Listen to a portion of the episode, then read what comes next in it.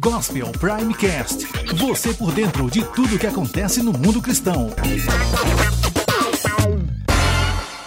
Oferecimento Prime Cursos. Os melhores cursos você encontra aqui.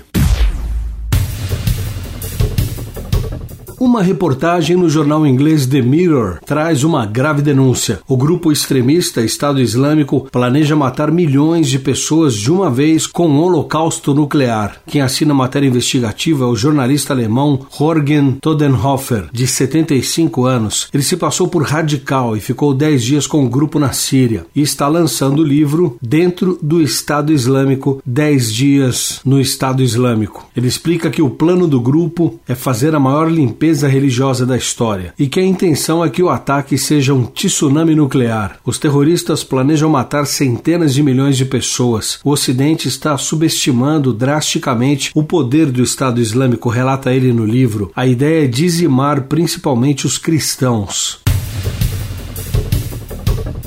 Há anos, as Forças Armadas Revolucionárias da Colômbia, as FARC, aterrorizam o país com muita violência e até mesmo sequestrando crianças. Muitos pastores precisam negociar diretamente com os guerrilheiros para ter seus filhos de volta e até mesmo intercedendo pelos filhos de outros membros da igreja. O pastor Maurício teve que entrar em contato com as FARC para ter seu filho de volta, mesmo sabendo que poderia ser morto. Antes do encontro, o religioso e seus amigos fizeram uma oração e, quando ele se apresentou ao comandante do grupo na vila onde mora, recebeu a permissão para resgatar o filho de 15 anos. Segundo uma pesquisa realizada pela consultoria Smith Co., encomendada pela ONG pela Liberdade e Igualdade Religiosa, o número de judeus progressistas é igual ao número de judeus ultra-ortodoxos em Israel. O estudo foi feito com 800 indivíduos adultos, sendo todos eles judeus, que identificaram se fazem parte ou não de uma das denominações religiosas no país. O resultado mostrou que 9% dos judeus israelenses pertencem às correntes progressistas do judaísmo e 8% são são judeus ultra-ortodoxos. Pela primeira vez na história, o judaísmo progressivo é igual em tamanho populacional em relação ao setor ultra-ortodoxo.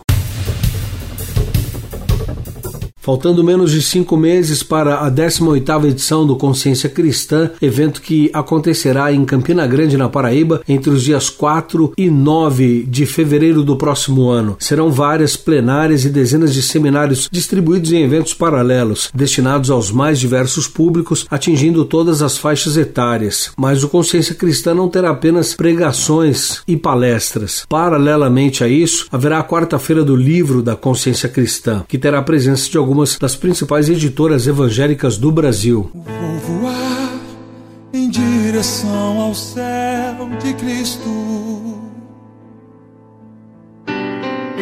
Isto foi Ele mesmo quem me prometeu.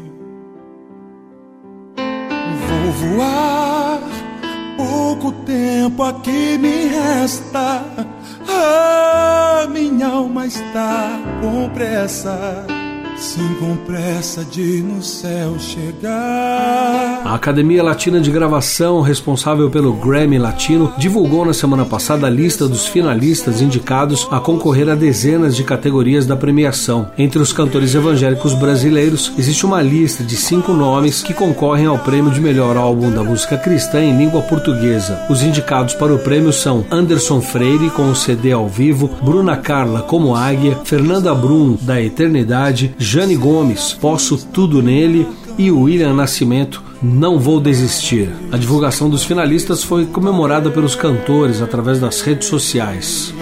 Vou voar nas asas do vento, na hora e no tempo em que Deus me chamar.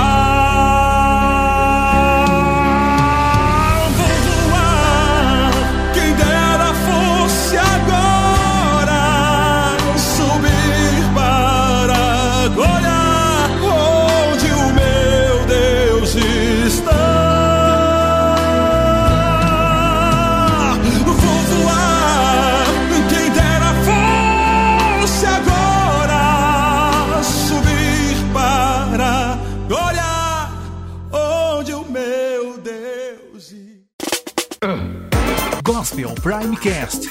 Você por dentro de tudo que acontece no mundo cristão. Oferecimento Prime Cursos. Os melhores cursos você encontra aqui.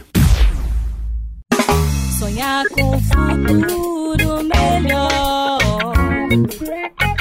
Estudar dentro de casa. Agora já dá pra fazer. Com a Prime Cursos escolho a minha chance de crescer. Estudar dentro de casa. Agora já dá pra fazer. Com a Prime Cursos escolho a minha chance de crescer. Cursos grátis, acesse primecursos.com.br. Gospel Prime, Gospel Prime.